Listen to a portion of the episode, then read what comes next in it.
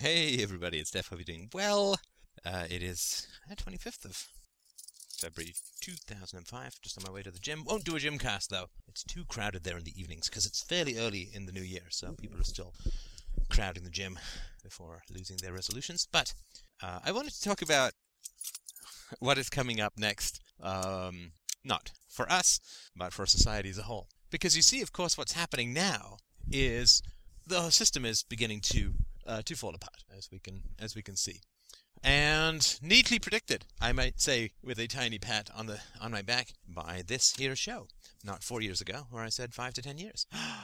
How chillingly accurate. Anyway, um, and you, you, can see, and, and the, the, bad family script is is running its way through the body politic, right? Bad family script. So the parents uh, really screw up, uh, run heavily into debt, or uh, become addicted to something, or you know, have an, whatever. There's some something that the parents do that really, really messes things up. And the first, there, there sort of there's a two phase, I guess a three phase uh, system that uh, that goes into place. Uh, the first is to blame the kids, right? And you can see this happening uh, politically, right? Where oh, you see, well, people didn't want to pay more taxes, yet they always wanted government services. And you see, people are greedy, they're irrational, they're bad, and blah, blah, blah, blah, blah. And therefore, uh, people voted in people who made them promises, and, and uh, they were greedy, and they, uh, you know, they didn't want the balance, uh, balanced budget because that would have meant not getting as much or whatever, whatever, right? And that, uh, I mean, that's just so transparently ridiculous that, uh, I mean, do we even really need to talk about it? Probably not. Well, maybe a minute or two. But so that's the first thing that happens, right? Which is they will attempt to, to blame, uh, to blame the taxpayers. Um, and that will work on some people, but really not on very many, because it's very hard for the government to take the moral high road these days. There's just too much information out about the government. You can see this. Uh, the Greek government is already doing this when it comes to what's gone wrong in the Greek economy. Well, you see, the taxpayers, they didn't want, they wanted more and more services, but they didn't want to pay more taxes and so on, right? and so you see, it's the fault of the taxpayers for being so irrational and blah blah blah. Uh, that's the first thing that uh, that happens. Now, uh, what happens next is the endless cry for collectivism. And what that means is, first of all, the politicians will try to blame the taxpayers. And when that doesn't work, and I don't think it will work very well, I don't think it will work very well. When that doesn't work, um, and again, this is just following bad family script, right? Bad parent script. When that doesn't work, what will happen is let's not play the blame game because we all need to pull together. right? I mean, we could stand here arguing for days about who is ultimately at fault, but the important thing is that we're in a crisis now and we all need to pull together. And again, this script comes right out of the family um, when uh, you have bad families and you have a child, an adult child who's willing to talk about the real issues, uh, and that's yeah, it's one reason why it's important. Once you've dealt with a bad family uh, in one way or another, it's really hard to fall for government propaganda. It's one of the reasons why I think it's important to clean up your personal relationships so that you are less susceptible to the manipulations of those in power. Well, those others in power, and that is going to be the next monstrous rallying cry of the political leech bastard class, which is well who knows who's to blame? Uh, we could we could uh, play the blame game. We could point fingers all day and all night, but that's not going to change the reality, the facts of the situation, which is that uh, we are in a crisis and we are going to need to pull together. Now, why is it uh, so such nonsense to blame the taxpayers? Um, well, first of all, I mean, the government trains the goddamn taxpayers. Government is responsible for the education of the taxpayers and has been for um, a huge number of generations right now. So if the taxpayers want something for nothing, if the taxpayers have no understanding of economics or fiscal limitations or the cause and effect of government spending versus debt versus deficits, then the government is entirely to blame. It's it's so ridiculous for the government to blame the greed and unintelligence of taxpayers when the and the government is entirely responsible for, for educating and training those taxpayers. I mean, it's just mad. Oh, it's like getting a pamphlet from some private school. They're, they're, they're bragging that their graduates are complete doltish morons. And that's why you should send your kids there. Pay us more because we graduate complete ass clowns who are utterly retarded. And uh, I mean, so that's sort of one reason why it's ridiculous to blame the taxpayers uh, as being greedy and short-sighted and stupid, because the government is entirely responsible for for training them. It's like it's like a medical school castigating the doctors that it produces as being idiots and and unskilled and and brutish. And it's like you do realize that you're just insulting yourself, right? I mean, you just all you're doing is saying you should be closed down if the graduates of your school of moral, intellectual, economic, and citizen re-education turn out to be greedy, short-sighted fools. All you're saying is that government education should be shut down because it's completely ridiculous. Which, of course, if it weren't so destructive, it would be completely ridiculous. So that's one thing. The other thing is that. it's hilarious for governments to blame citizens when the governments have bribed the citizens with, with the money of future generations, and the bill is now coming due. I mean, for over a hundred years in the West, certainly in North America, for over a hundred years, since the creation of permanent deficits and debts, for over a hundred years, the government has nakedly and openly bribed the citizens with other people's money. And then it says, you know, I mean, the citizens are really greedy. It's a mystery as to how they got that way, but we have to work as the government, as the helpless swains to this incomprehensible, bizarre, and who knows where it came from greed, which is quite mad. It's like you kidnap someone, you jam cocaine up their ass, and then you say, well, they have this mysterious addiction, and I don't really know where it came from. well, but it's hard to take any of this seriously, and I think that people are educated and sophisticated enough now that it really is going to be hard to take this stuff seriously. I swear to God, I was just thinking about this the other day. When I was 14 years old, I distinctly remember having a conversation with other 14 year old kids in my class. Uh, it was in a history class. It was we were just actually standing outside, and we were all talking about the old age pensions. And every single one of the kids says, "Oh yeah, right. Like that money's going to be there when we retire." No way in hell. I mean, everybody, 14-year-old kids knew, clear as sunshine on a naked eye, what the future was going to hold. And this was, uh, coming on for 30 years ago. It was completely clear to every 14 year old untutored kid. No knowledge of economics or social policy or any of these sorts of things, really, not much. But it was all perfectly clear that that money was going to be hoovered up and there was not going to be a single penny available for us when we retired. Everybody knew this decades and decades and decades ago. And uh, of course, uh, no one uh, did a damn thing to uh, uh, to to avert or change it. Oh, that is so typical of a hierarchical, violent organization. See, statism relies on blame. If there's no blame, there's no such thing as statism. If there's no blame and there's no attack, there's no such thing as statism, which is why it relies on the psychological phenomenon of self attack. So, for instance, imagine trying to have a tax code without blame. Imagine trying to have tax laws without such a thing as blame.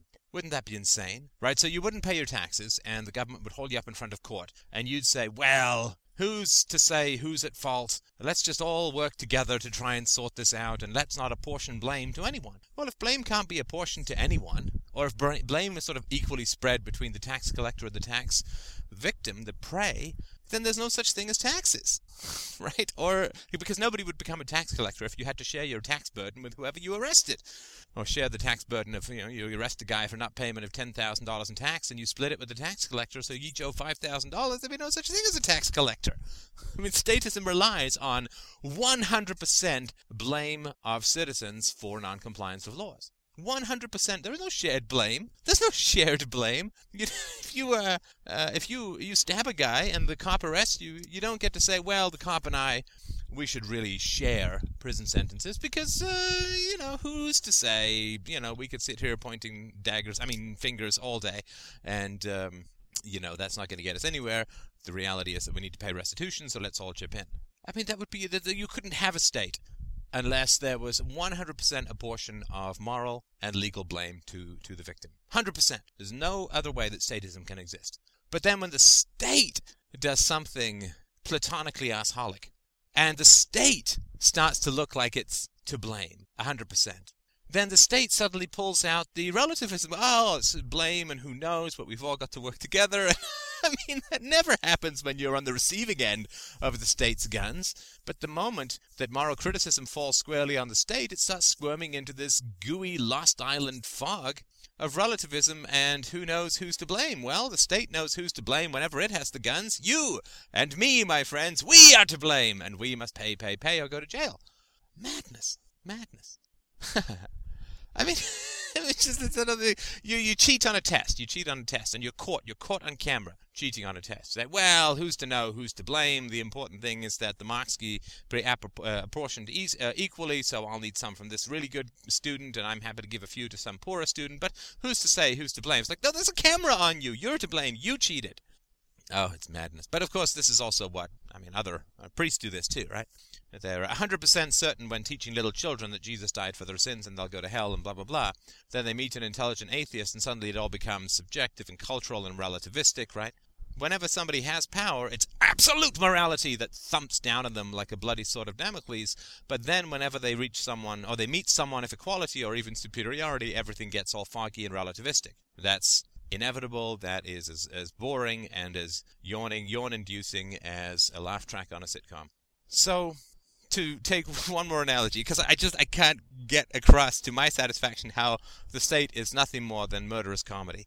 So imagine that there's some judge, right? Some judge sits on the bench, and he's always placing blame because you I mean to be a judge, you place blame.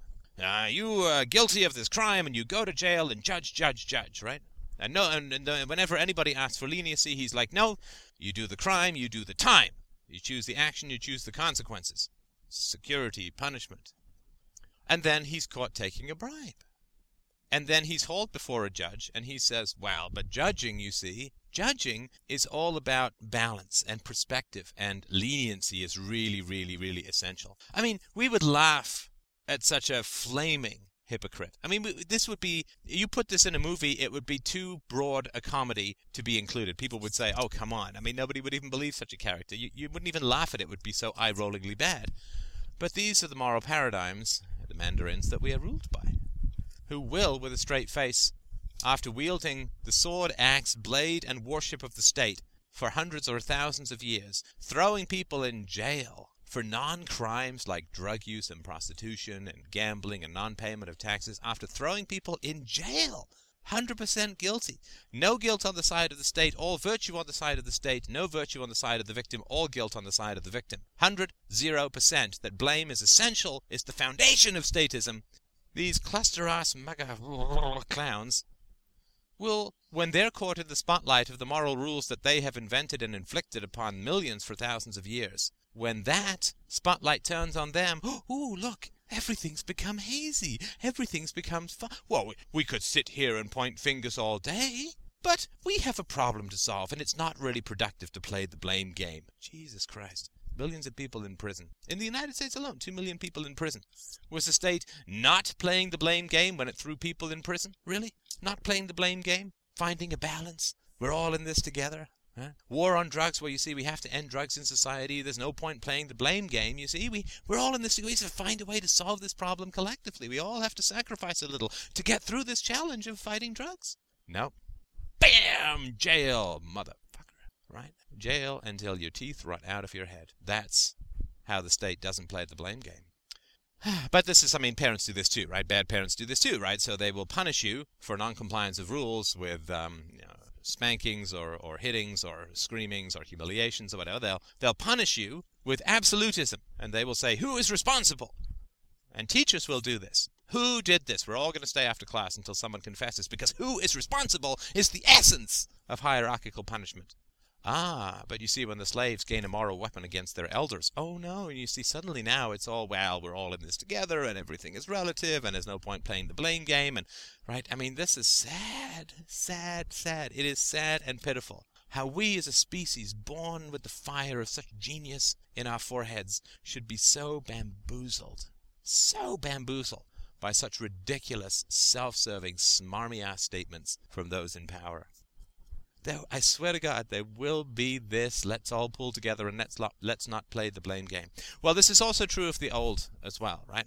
Uh, it's also true of the old. I sort of have a theory. It's never going to be put into practice. But uh, if I were the king of the world to tell you what I'd do, well, I would say to the baby boomers who are um, heading into retirement, right? This demographic boom that is going to be the wrinkly straw that breaks the camel's back of statism. I would say to them, "Hey, so you're heading into um, uh, into your retirement. You know that there's no money, right? You know that there's no money. I paid into the system. Well, you know there's no money. And if you don't know there's no money, you've actively avoided trying to find out because it's all over the internet. It's all over the news. It's there's no money. There's no money for you. No money for you. Now, if people had made public statements, if old people had made public statements against Social Security, I would pay them their money. This is all nonsense fantasy, right? I have no power to enact any of this, but I would pay them their money if I mean, other people agreed and so on. I think I think that if people spoke out vociferously against the predatory, violent Ponzi scheme of Social Security, I'd say give them a retirement. Hey, thanks, thanks. It was tough. You did it. You, you held your head up. You uh, faced the opprobrium of your peers, and you said said it. I would personally kick in to give these people a comfortable retirement.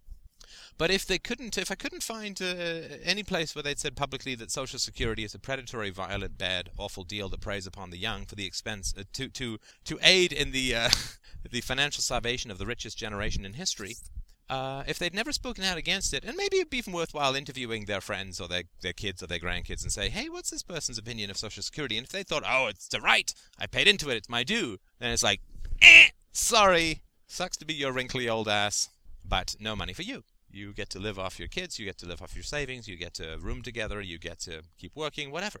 And why? Why uh, so harsh? They're old. It's like, well, but but the old have always taught us, you see, that that actions have consequences. The old have always said, save for a rainy day. Don't expect other people to pay your way. The old always said to us when we were younger, get a job. Don't be a freeloader.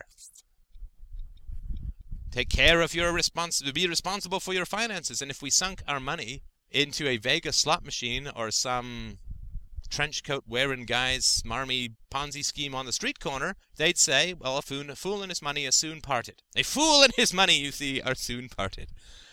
And, uh, boy, you know, I take my great strength and my great weakness is I take people at face value. I take people at face value.